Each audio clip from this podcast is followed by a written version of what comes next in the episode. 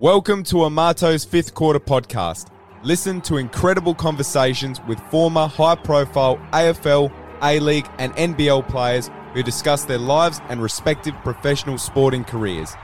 Previous guests welcomed on the podcast include Dustin Fletcher, Al Green, Travis Storm, Greg Gotti, Tyson Edwards, Brett Maher, Dale Pickett, Eugene Galekovic, Kevin Brooks, Jack Fitzpatrick, Dale McDonald, Sam Jacobs, Cal Brook, Marcus Berry, Sean Redditch, James McIntyre, Andrew Blahoff, Graham Corn, Brian Curl, Jason Ecometis, Chris McDermott, Mike Ellis, Kevin Litch, Matt Smith, Michael Wilson, Brendan Teague, Jordan McMahon, Brett Burt, Matt Shanahan, Rupert Stackwell, Dusty Raycott, and Gibson, Ricky O'Loughlin, Dylan Addison, Daniel Georgievski, Dom Tyson, Sergio van Dijk, Adam Snyder, Ricky Brick, Rick Latson, Rod Jamison, Toby Thurston, Scott Lee, Andrew Jarman, Evan Kostopoulos. Links to all previous episodes are down below for your listening pleasure.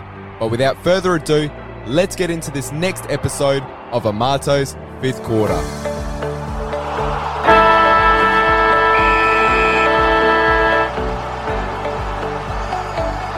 They've got a brand new stadium, a big one, and they're going to put a big flag up there in a moment because the Eagle has landed for the Premiers in 2018. There it is. Brisbane have won it. The orange order is restored. It took just one season of transition, but Brisbane Roar, premiers, now title winners, champions of Australia. The 17 year drought is over.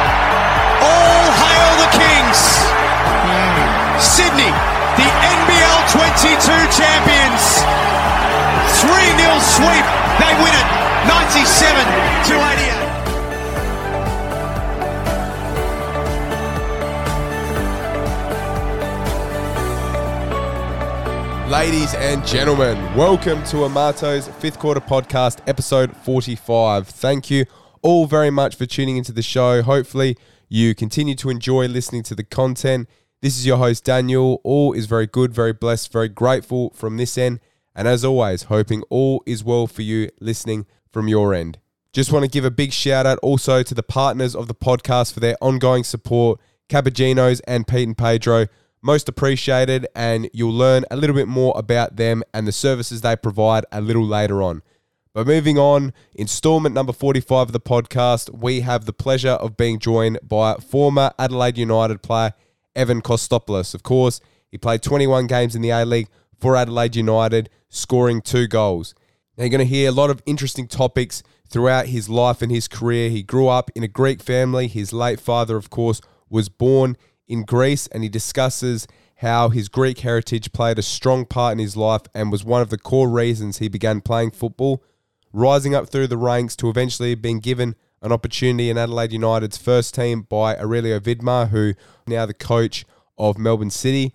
We discuss his famous brace against arch rivals Melbourne victory in that iconic 4 2 result and how this game was the highlight of his career as well as the low light of his career, and how this particular occasion actually became the beginning of the end of his career. So stay tuned for that.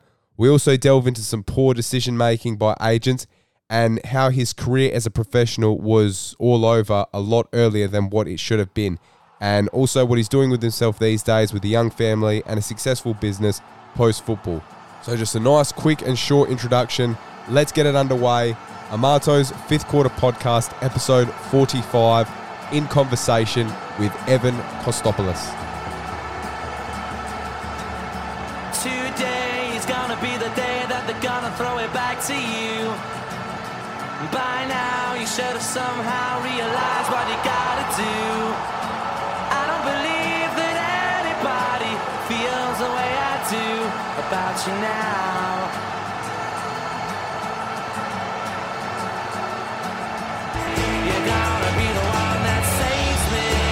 Brilliant run. Shouts here. Evan Kostopoulos. And he celebrates in front of the travelling victory fans. On the six yard box, should the keeper be coming for it? Kostopoulos doesn't care. It's a good header.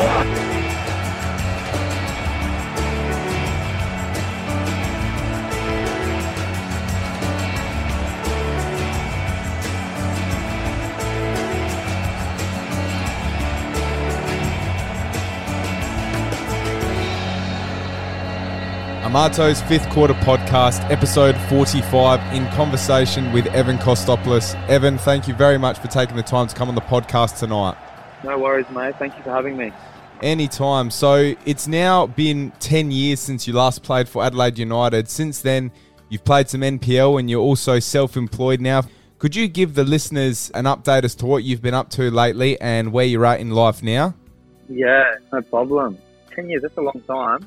Since then, I've been involved with a lot of different things. Post football, like most players, I guess, you try and find your feet and try and find your identity in, in, in what your job is after sport. And currently, after many different ventures, I, I run a company for the last, I'd say, five years called York Hamilton, which basically is global talent acquisition. So we basically provide remote staff to Australian businesses and also now people through global immigration. So that's obviously bringing people overseas to work in Australia. So that's what I do now. Very interesting. And, and your story is very interesting as well. So your time in the professional game was quite short. You only played the 21 games in the A League and it was all over by the age of what 22 or 23. What are your thoughts on professional athletes having other interests and avenues outside of sport? Of course, the main focus should be your career and making the most out of it. But do you think a professional athlete should always have a plan B and an idea of what you may want to do post career? Of course. I mean, there's, there's a few ways to answer that question. A lot of athletes just stick to plan A. If you put everything into plan A, then there should be no plan B in sight. But other people have the door open. So, you know, there is a backup plan in case it doesn't work out because really sometimes it's out of your hands as well. I'm a prime example of that. All I knew up until I guess 23, 24 was how to kick a ball. And that's all I was ever planning to do.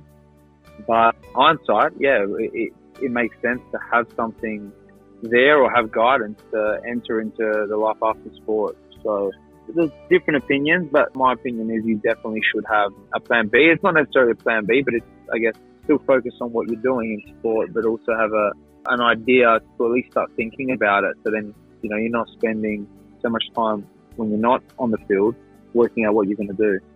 So, was playing professional football something you always wanted to do primarily? Like doing some research, you seem pretty business minded and, and career orientated. Was was football the main aim growing up, or did you have other ambitions through your teenage years?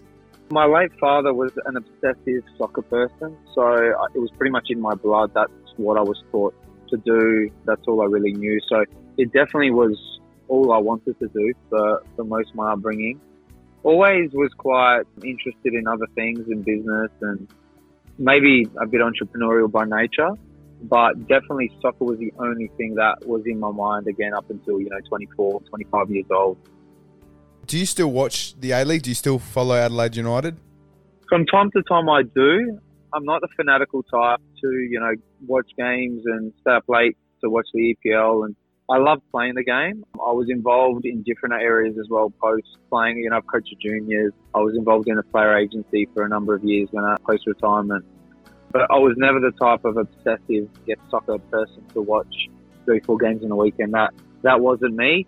I've watched A League from time to time, but now I've got a young family and, and business, so it's hard to find time to sit down and watch too many games. But some players I played with, some players I coached, some players who were, were youngsters coming up when I was there. So I tried and touch base and see, obviously, the connection of people who are still around at the club for sure.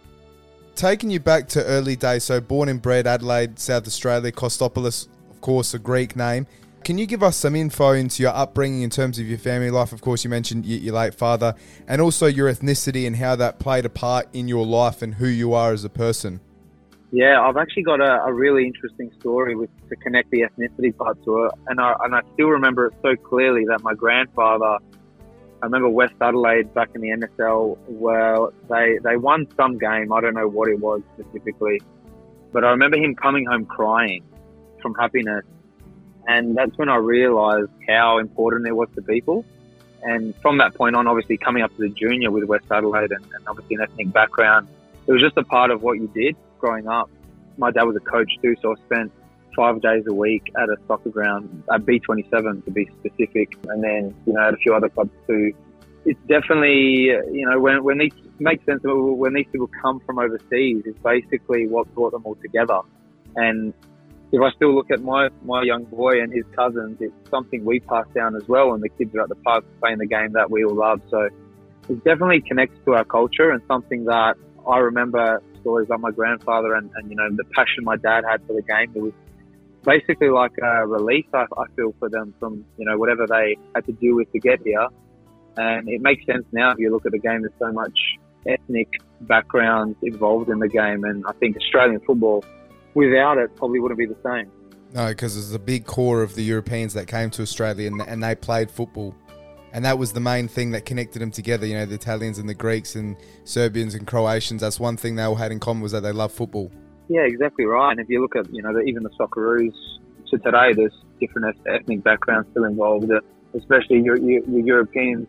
Even in the in the 90s, there was so many I guess Yugoslavian, you could put them in, the, in that bracket uh, back then. You know, there was five or six of them starting for the Socceroos. A lot of them, you yeah. A, few, a few Greeks, a few Italians.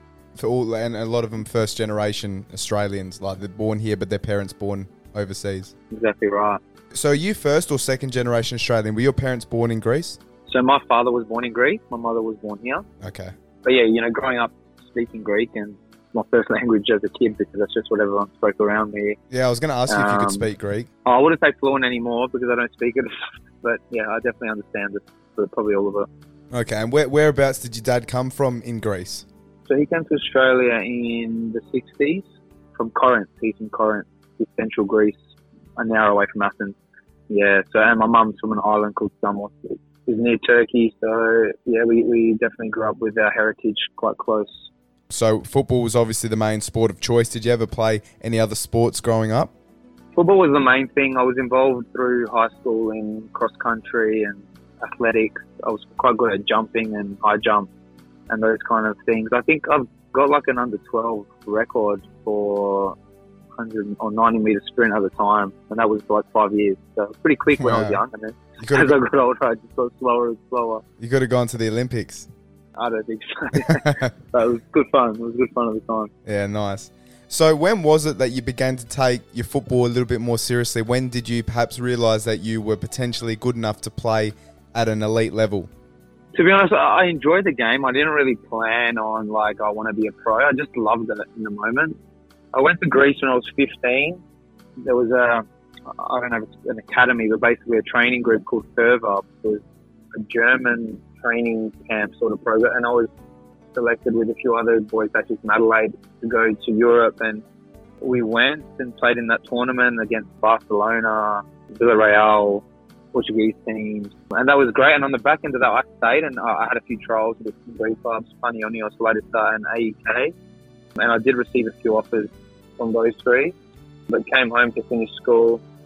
And at that point there, I thought, okay, well, I enjoyed that. I wish I could stay, and potentially that's when I started thinking, okay, maybe, maybe I can do this. What was the standard like in Greece back then? I assume it was higher than the Australian league. Well, apparently, yeah, apparently so in the, in the senior teams. Obviously, I was 15. The people I was playing with were youth teams, but even that, the, the technical level was really, really good. Professionalism a bit average, yeah, unless you go to the bigger clubs.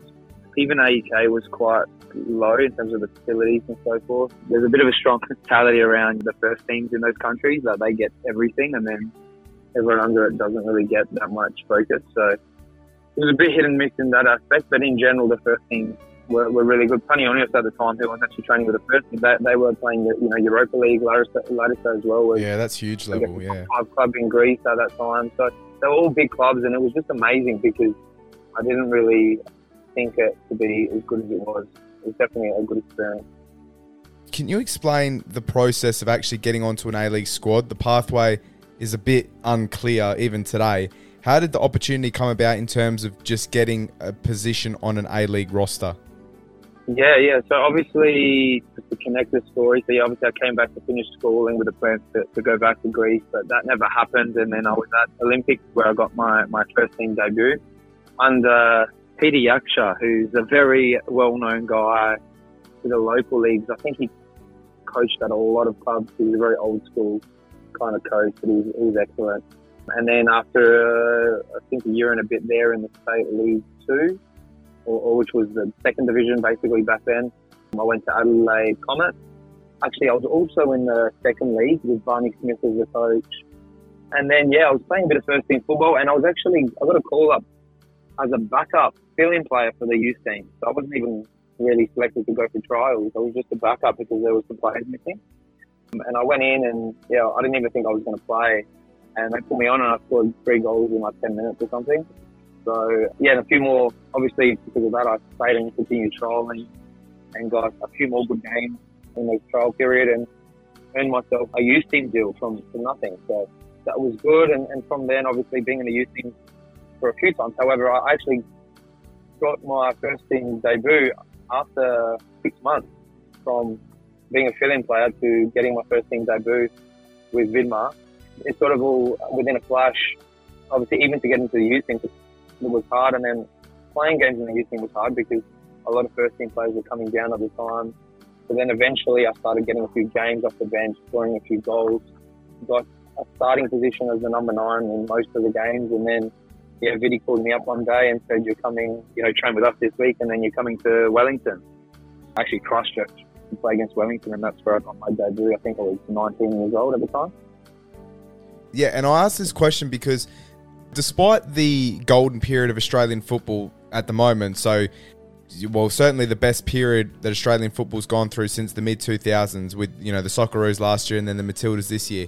And the A League is very much the ideal platform towards bigger and better things for young players, and it's probably in the best position that it has been in for a decade.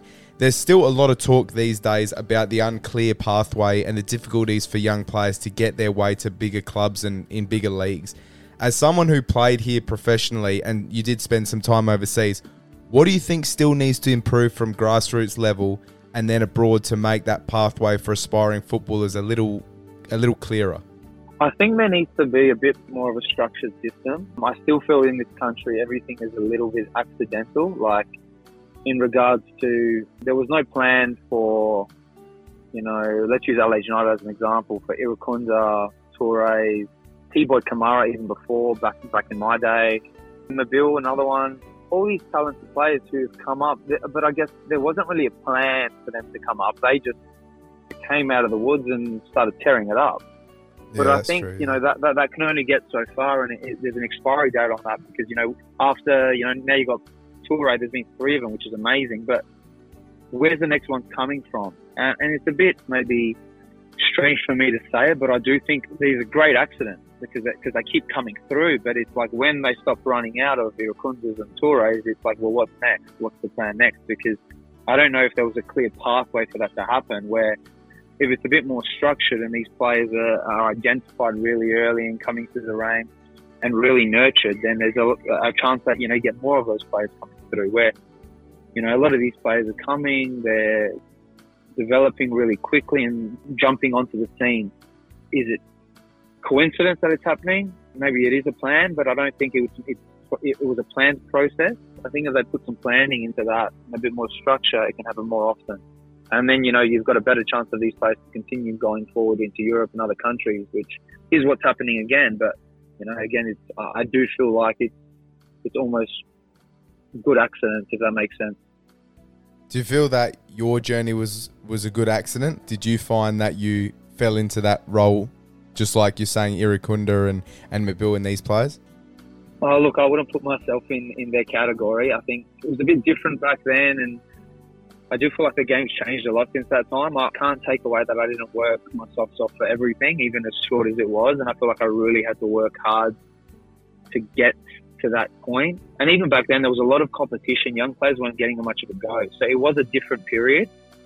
I do feel like, however, yeah, they, look, maybe it was. I, I do feel like there's a few players who did come through the ranks, and back then there was AIS and SASI, and players were moving across the system nicely. But I think once they, those corporations moved out of the way, it was a bit of an accident, and the clubs were swooping on these players coming out of nowhere, where it should be, you know, they should be identified before they come out of nowhere, if that makes sense. Because there's been players who Melbourne City have pounced on first, Bernardo being one of them, and Yaya Dukuly, and probably four or five others who were snapped in other states where you know they probably should have just stayed here if the plan was a bit clearer for their for their pathway.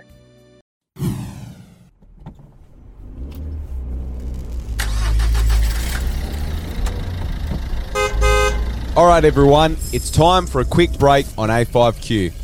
I want to talk about CuppaGino's, the perfect mobile cafe for your event catering needs.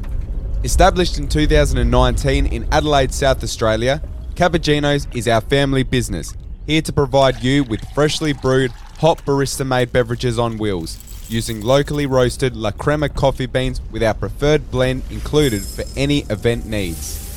CuppaGino's caters for weddings and engagements, sporting events, school, university, and work functions, and birthday parties, just to name a few. We pride ourselves not only on delivering warm, smooth, and delicious coffee at a great price, but also fantastic professional customer service with a smile. If our customers walk away satisfied, it means our job has been done correctly. If you're based in Adelaide and need catering for your next social event, contact us directly via phone at 0418 894 570 or email at cuppaginos at hotmail.com. And don't forget to like us on Facebook and help spread the word. Now that we have that out the way, let's get back to the show.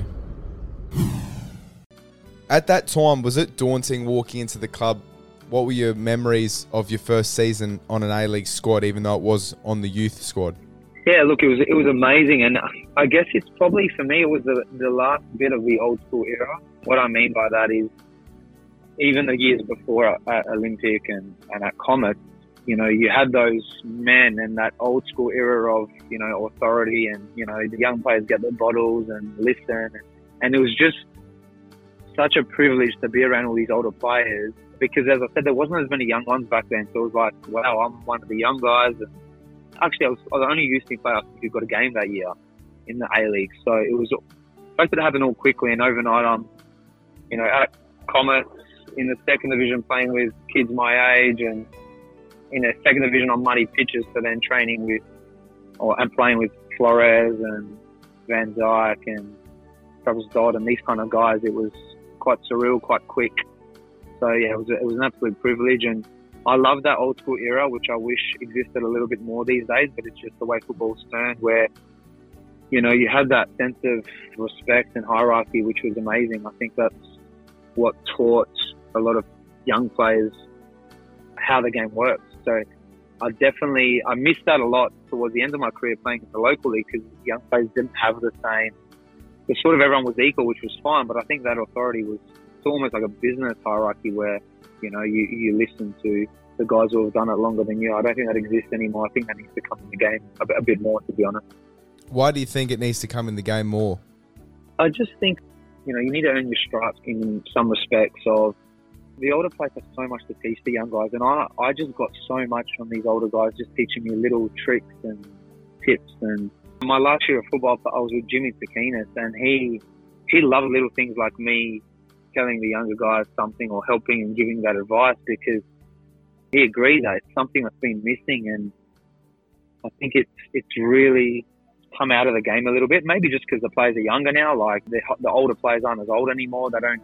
It's not that era where the older guys are, are, are the leaders and the younger guys listen and, and earn their stripes. I think it's changed a bit in that respect. And I, you know, not to say young players don't have respect anymore, but I think that sense of you know, learning from these guys who have done it longer than you has come out of the game. And that's something that I loved about being a young player, where I don't know if, if young players have that same guidance because, you know, the oldest guy on the team might, might only be five years older than them. So I get it. The game Yeah, that makes sense. that. Yeah.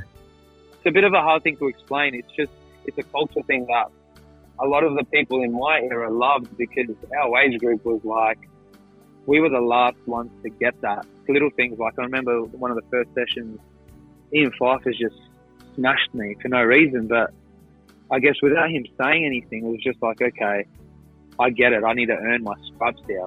It was like that sense of respect and would help get things and get the bottles and listen. And I feel like that's lost a bit in the game. Yeah, because your first season on the list was well, Aurelio Vidmar was the coach, and you had many experienced players on the list. You had Travis Dodd there, Robbie Cornthwaite, Eugene Galekovic, Marcos Flores. Mark Rudan was there as well. You had a young Matthew Leckie also. And, and you're talking about looking up to the old guys and listening and feeding off of them. Did you have much to do with these guys during your early days at the club?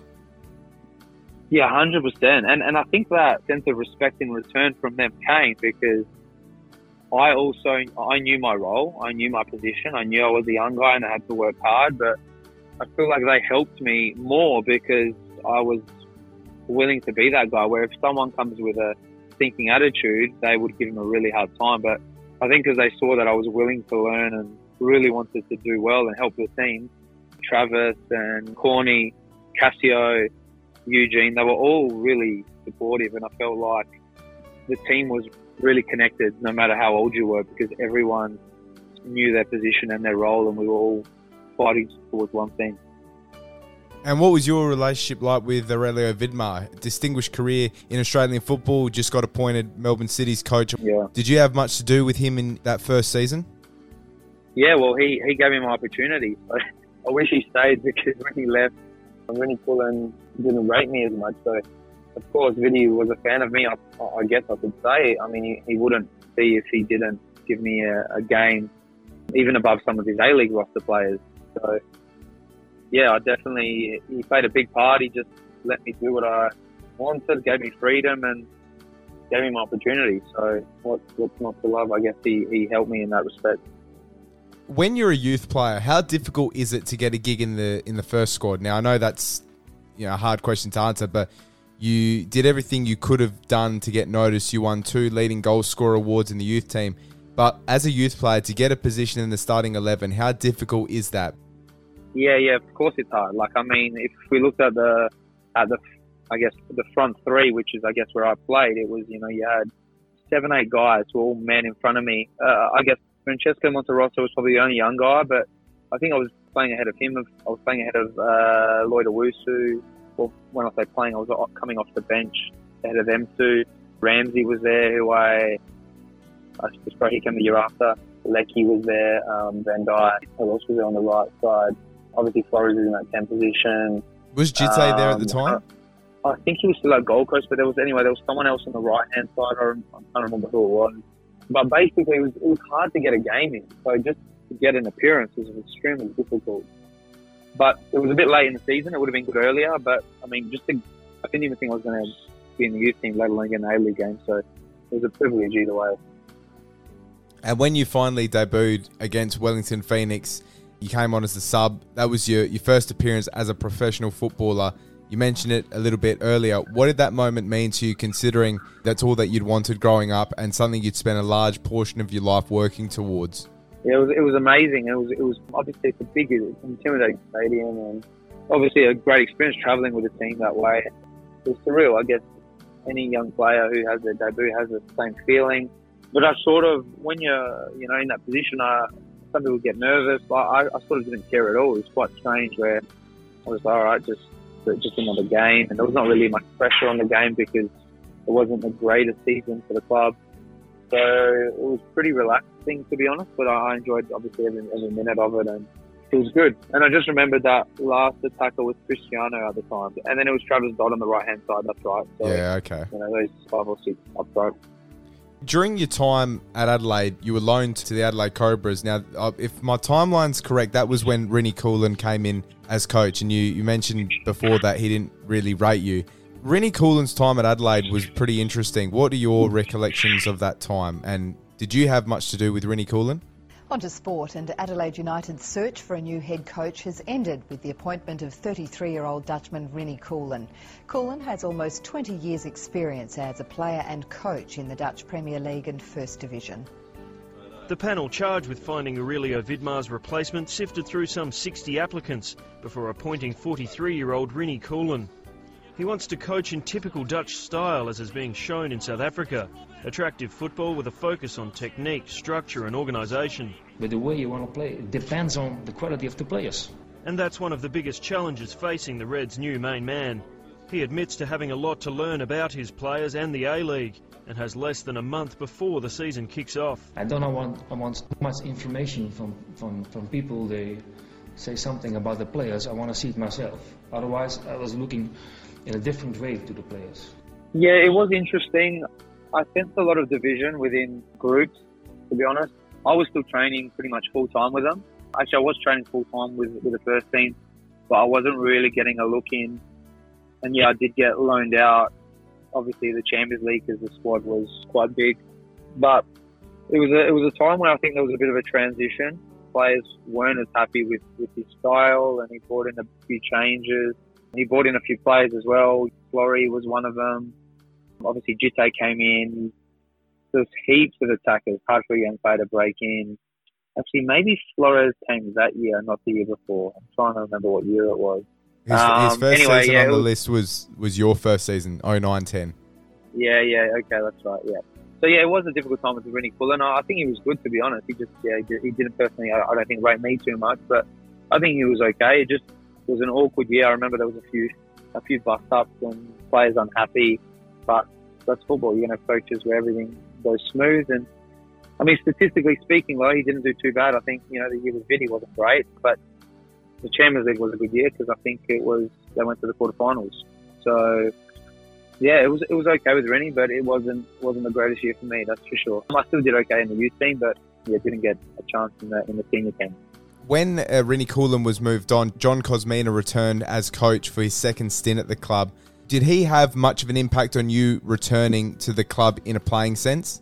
Hundred percent. From the day he stepped in, he made me feel like I was going to be a part of his plan, which was great. Yeah, trained, played straight away. I think actually I got yeah. So he took the back end of that season, gave me a few games, and that's when I got the contract offer. And then yeah, from that next season, I guess I, I started playing the first few games and played most of the games obviously in one season. So it's obviously a clear sign that he was a fan of mine, which was great. So I love I, I love playing against Posy. I had a always a connection with playing with or under these kind of coaches who are a bit more old school rather than you know your modern day tacticians, and, and I sort of enjoyed that more to be honest, where players were just allowed to play freely. So thoroughly enjoyed playing under Posy.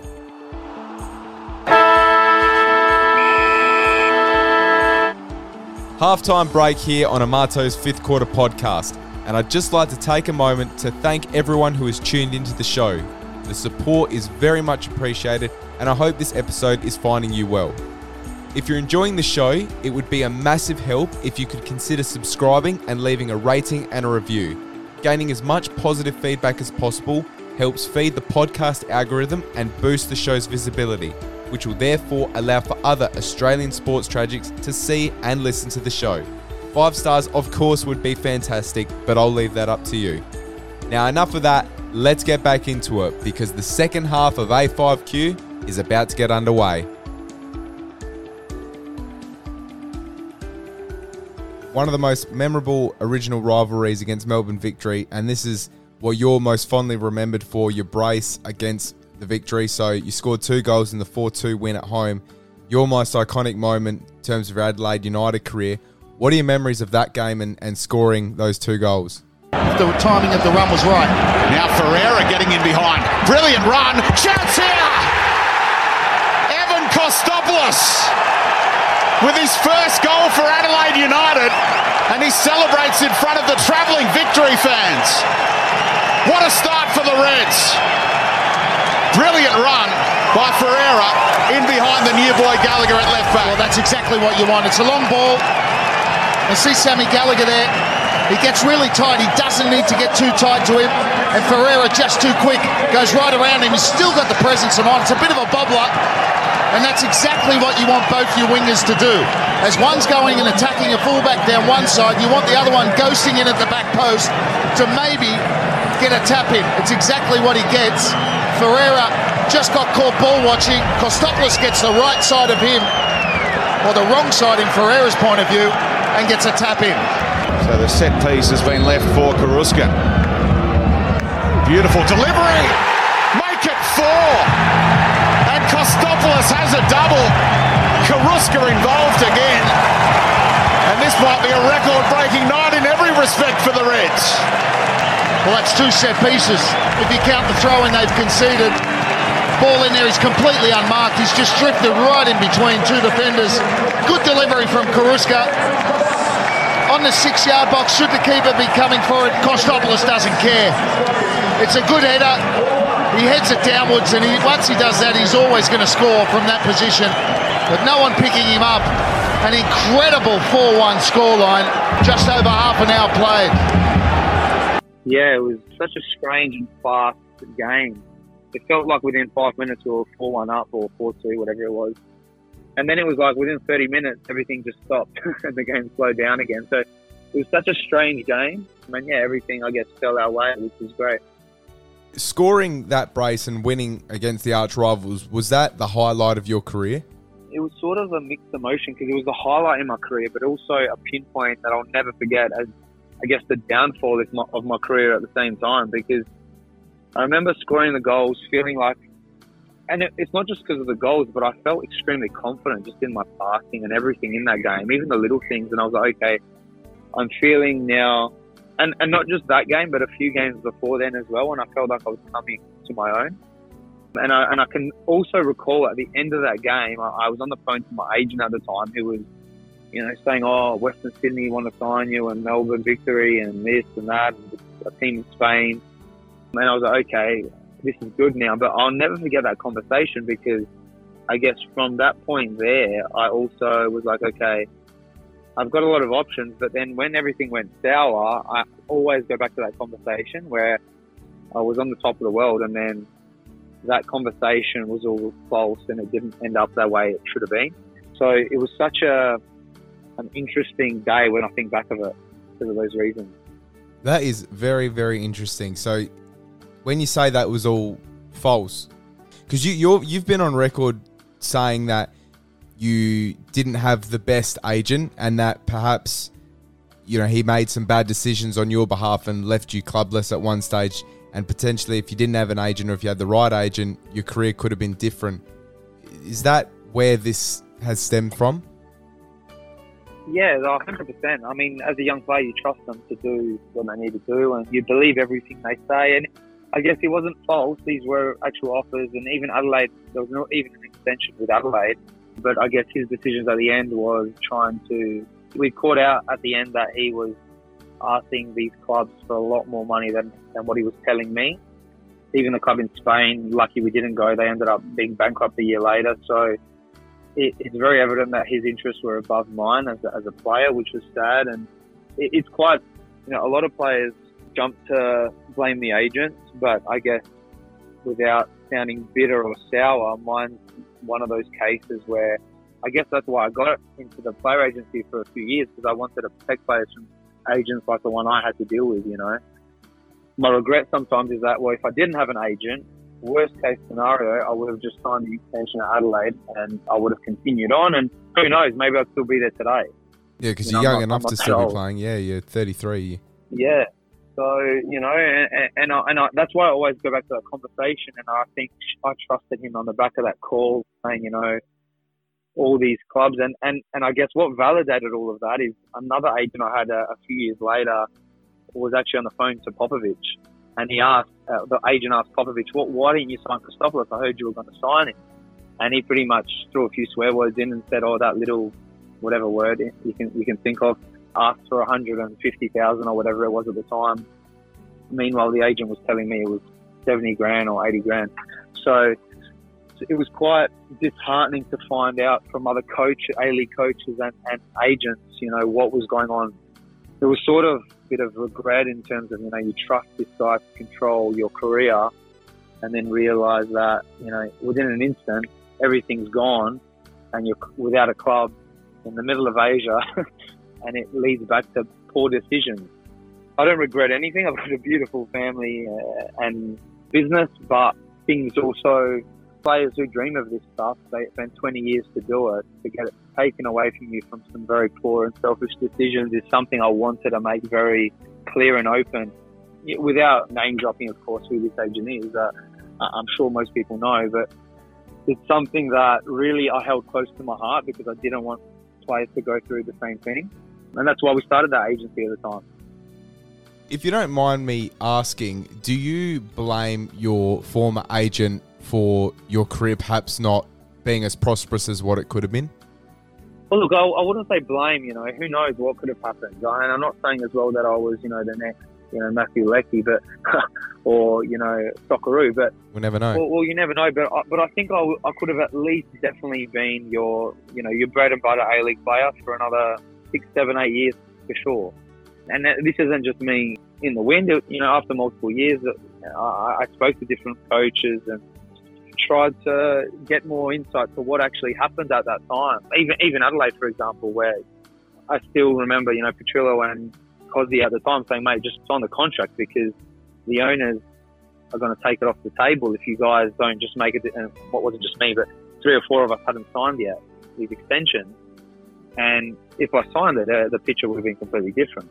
And finding out this stuff after was it was disheartening because you think, yeah, so my career could have been extremely different. But I don't blame just the agent. You know, I'm responsible for not being so naive with getting maybe more feedback from people about this agent and maybe seeking other other guidance.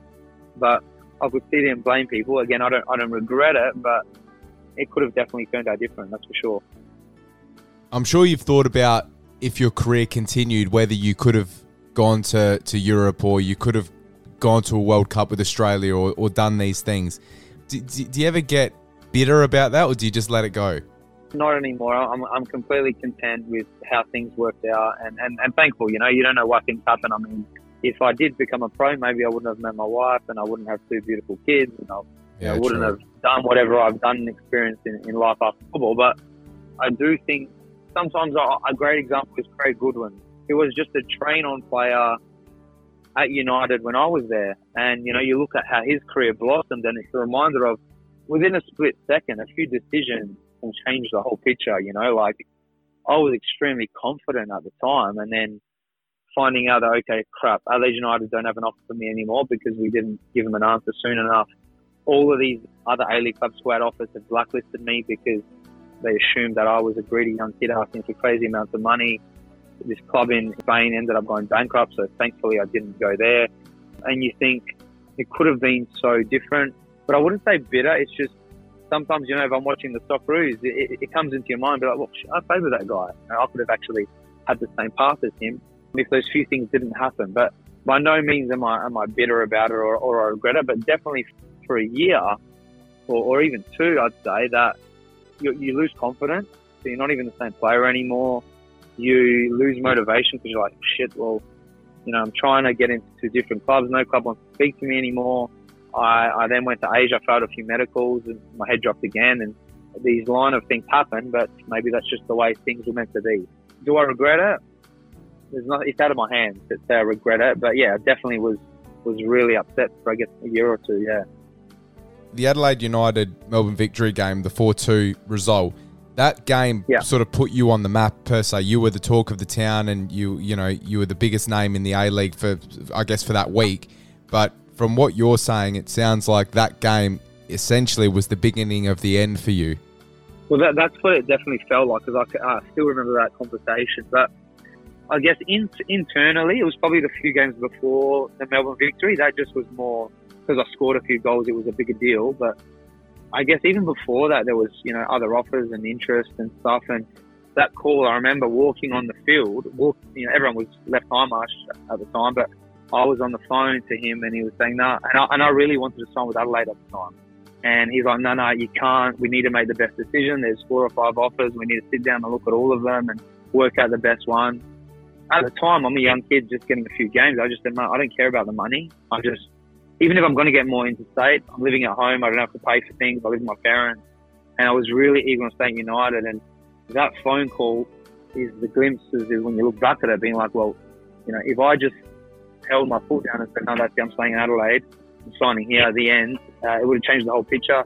So that definitely was the turning point, that phone call, for sure.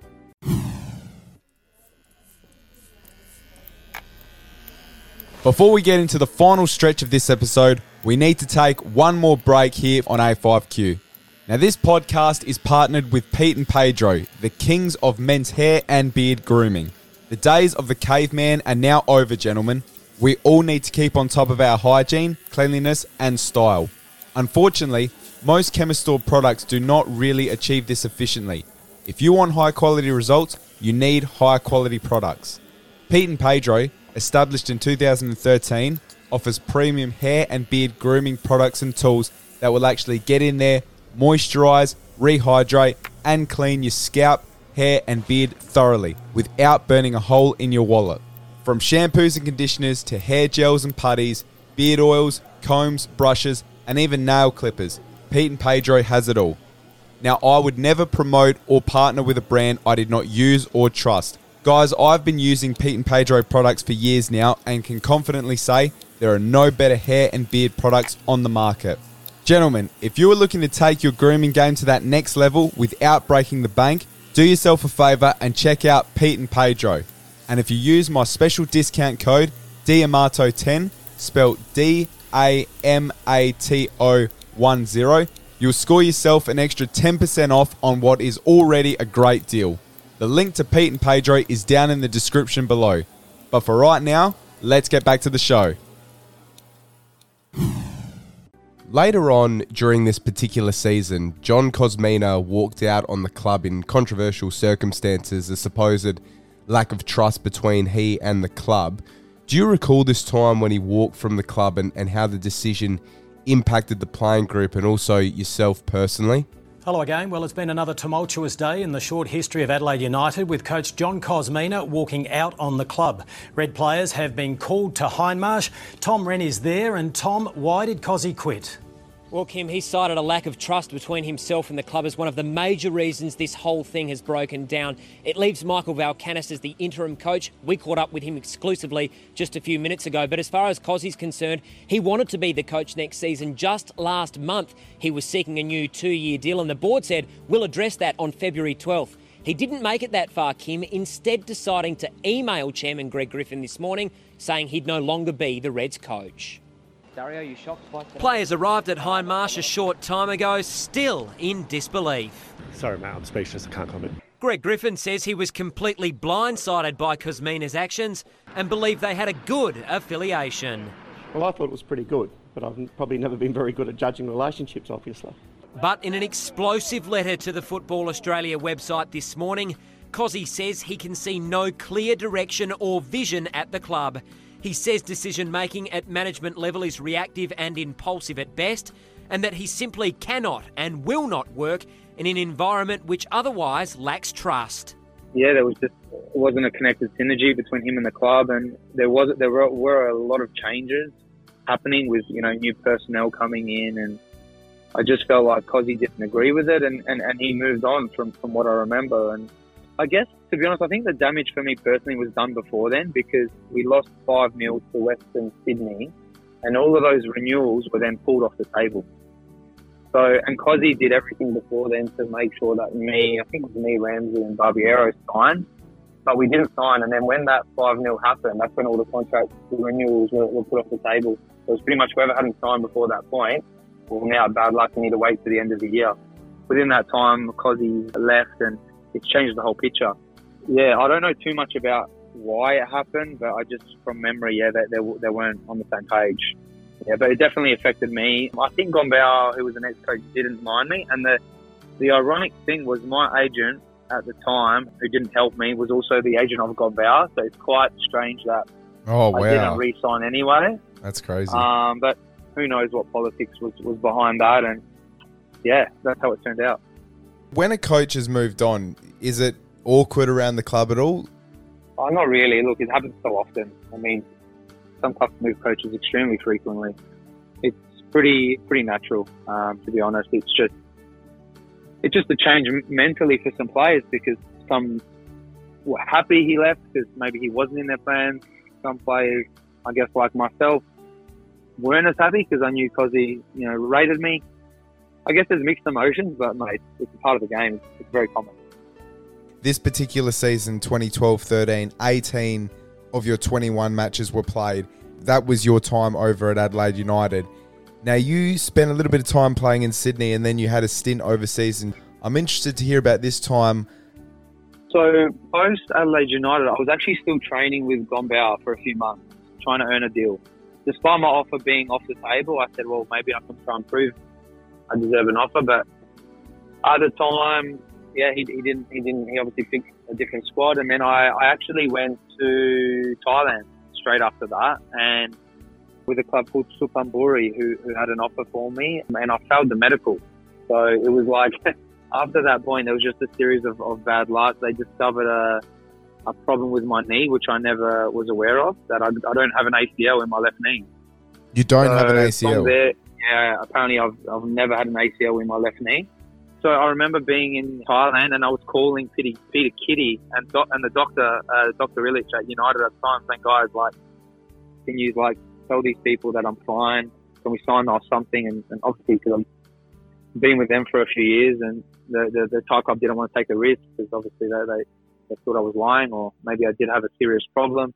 But yeah, they didn't sign me. I then went to Malaysia and didn't get an offer there. And then yeah, from there I went I went to Sydney because I didn't have any more pro clubs at the time. The, the transfer window closed, and I went to Sydney Olympic to just yeah try and get my confidence up, I guess, because there was a series of things that you know made me lose confidence and I guess drop down a level. And I spent I think seven eight months there, scored a few goals, enjoyed myself thoroughly, uh, lived at a home, which was good. I was at South China in, in Hong Kong, Hong Kong Premier League, which was a quite strange year because it was good. I felt I was getting myself back to a, a better position, but I guess that was one season, and I just wasn't the same from the point mentally as well after what had happened in the last year or two. So that was a year, and yeah, came back and forth from Adelaide to, to Hong Kong, and in that time met my wife, and yeah, came back home after that season and didn't didn't renew on in Hong Kong either. Again, I don't regret it, but then you think, what, what would have happened? Sort of, you think what would have happened in general, like your life, like where would you live? What would you be doing? Not necessarily in, in because I, I needed to play sport, but career just could have taken a different path. But you know, when there's a few signs that after Hong Kong, I guess my last pro, my reach the pro level was I went to went back to Greece to PAS Giannina after Hong Kong, and they had a, an offer for me. Went there, trial, great, signed the contract, and then pretty much came back home to get my stuff and farewell everyone, and then go back and got a call saying offers off the table. There's no money. I mean, you're welcome to come back, but we don't have any money to pay you. So for me, after that point there, it was like, you know what, it's not meant to be from, you know, this agent situation to the failed medical and now this. For me, it was just like enough's enough. It just wasn't meant to be, which you, you look back and you think, as a young kid, you spend 20 years doing it, but I look at the positives of it. It taught me resilience. It taught me getting through challenges. It taught me, you know, how to how to how to get on with things when things don't go your way. So, you know, what I learned was was more than what I lost in the, in the big picture. So you had a lot of bad luck throughout your career, didn't you? A lot of things just not going to plan, a lot of people letting you down, and just things just not going smoothly. Yeah, you could say that. It's a strange thing to talk about because I don't want to come across like I'm blaming things, but you know, No, you, you don't. You actually I, I, don't, I though. can't. Yeah, I can't not tell the truth with these situations because something I want as well people to be aware of, and some can be avoided, some can't. But it's just the reality of, of the game, I guess. Yeah, because you're. I mean, we mentioned before you're only 33, and, and certainly you'd be like young enough to still be playing. You could still be playing in the A League for sure. I mean, there are some professional footballers that are older than you and still playing. A League.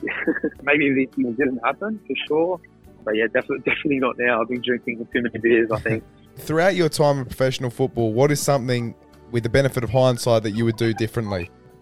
I guess just doing do my due diligence in trusting things. I mean, it's a bit hypocritical to say that don't have an agent because I was an agent for a bit, but I guess I was trying to authentically help players. But players don't don't you don't need an agent in Australia. That's I guess what I've learned from that. I guess at the time my, my dad brought the agent in as well, and you know maybe we both should have done a, a bit more due diligence and looked into him and got feedback because it was four or five years later I got told, oh, why did you sign with him? And this has happened with other players, and his connection at the club in, in Spain is, is not strong. This club's in trouble. So if I did that little bit of homework, it could have changed everything. You know, I would have maybe had another agent or not had an agent at all. And that's, I guess, why these are the stories why players are fearful for agents. Not to say they're all bad and some are really good, but at a young age, you, you definitely don't need one. That's, I guess, what I take from that. Another issue you faced during your time in the game is injury. So you battled knee and back pain. Injuries in professional sport is the biggest challenge the physical or the mental? I mean, the knee thing that happened, I guess I wasn't, I, I obviously never knew about it until I did that medical. So it's a hard one to say. I, don't blame it. I guess once I did find out subconsciously, I felt like my knee, there was a problem or, it was going to give way or something. So it did affect me a little bit in that sense once I found out about it. And, you know, for example, I felt like the next club I went to in Malaysia, I felt that I didn't have confidence because I was thinking, well, I'm scared or, you know, I was a bit weary that I'm going to fail another medical and just, those little things just change your confidence. And so, but, but overall, it's definitely the mental a lot bigger for sure because these challenges, as much as they physically take a grind on you, it's the mental aspect of dealing with this adversity at, at that age, you know, where you almost think if I didn't even trial at Adelaide United at the time, I wouldn't have had to deal with these things. But right side is it's taught me resilience and getting through things mentally and physically. So, is there any things you've learned in your football career that you apply now into your business? Yeah, for sure. I guess just getting through diversity and being resilient and, and dealing with challenges. That's definitely the, the most evident, I guess, reasons to bring, I guess, sports into business. And obviously, also your network and, and people you meet along the way is, is an important connection to bring across. And uh, the, the main thing is resilience, just to keep going. Things are going to happen in business. And if you deal with that stuff as a young athlete, then when you deal with them 10 years later, it's going to be a lot easier to get through. Three last questions for you. Throughout your entire time in football, the best player you ever played with and why? Best player you ever played against and why? And lastly, best coach you ever played under and why? Best player I played with, I think, was Carrusca. Just a, a, a freak visionary.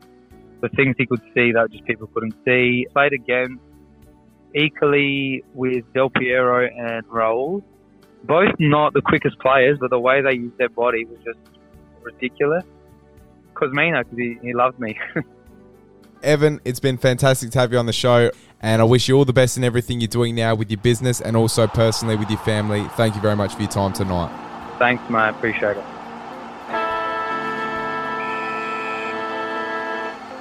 And that is a wrap for another episode. I trust you enjoyed this conversation, and I thank you very much for tuning in. Don't forget to subscribe and leave a rating and a review.